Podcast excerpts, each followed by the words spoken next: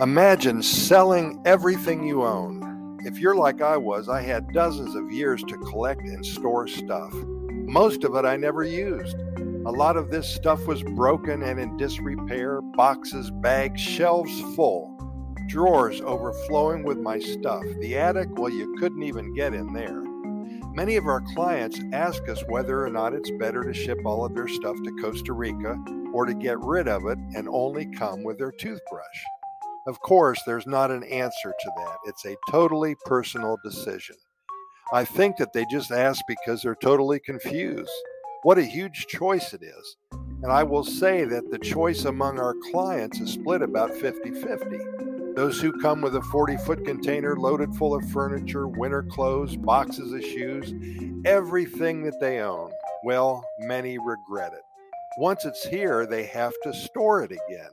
Many of them simply get rid of it about 3 months into their lives here.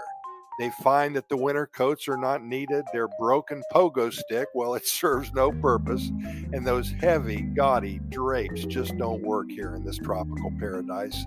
The dozens of business suits, they get tossed too. Then there's the other half of our clients. They start sorting out their stuff 3 months before their target date to leave their home country for a new Pura Vida lifestyle. They downsize. They give everything of sentimental value to their extended family members, the rocking chair that belonged to their grandmother and other important family things. They sell a few items. They donate a lot. Many decide not to take their vehicle. They either want to buy new or use public transportation. Well, Bonnie and Charlie are in their mid-60s. They moved here about 5 months ago with one suitcase each. They wanted a totally new start, and that's what they got. They told me they were so organized and they felt relieved. Their mindset was that of two teenagers setting off for college. New adventures, a new life, a lot of learning, the Spanish language, the culture, meeting new friends. They wanted to explore unencumbered, and that they did. Their first few months here have been amazing, they told us. They are settling in their rented apartment close to La Sabana Park, close to downtown San Jose, just west of there.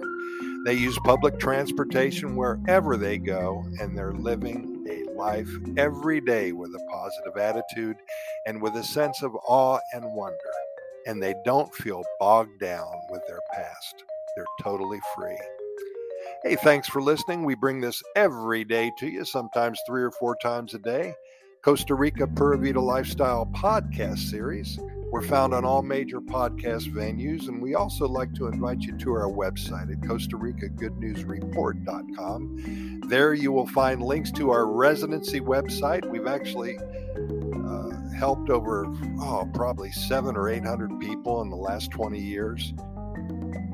In their move to Costa Rica to acquire their residency, their cedula, their legal status. We also have links to our YouTube video channel with over 675 videos. Again, we have links to our podcast series, close to 3,300 podcast episodes so far. Links to all our hundreds of stories, our love stories, everything good about Costa Rica. But today, we thank you very much for listening, Pura Vida. We'll see you tomorrow.